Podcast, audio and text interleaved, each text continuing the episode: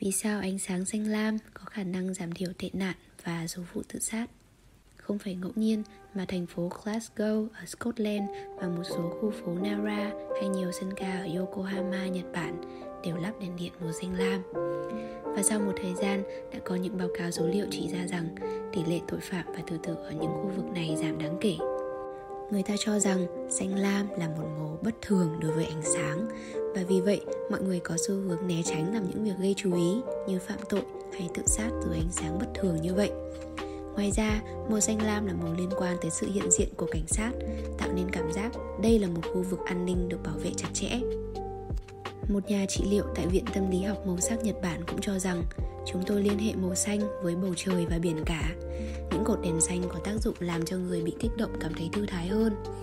Những ánh sáng có bước sóng ngắn như màu xanh lam được chứng minh là một phương pháp điều trị hiệu quả tiềm năng đối với chứng rối loạn cảm xúc theo mùa.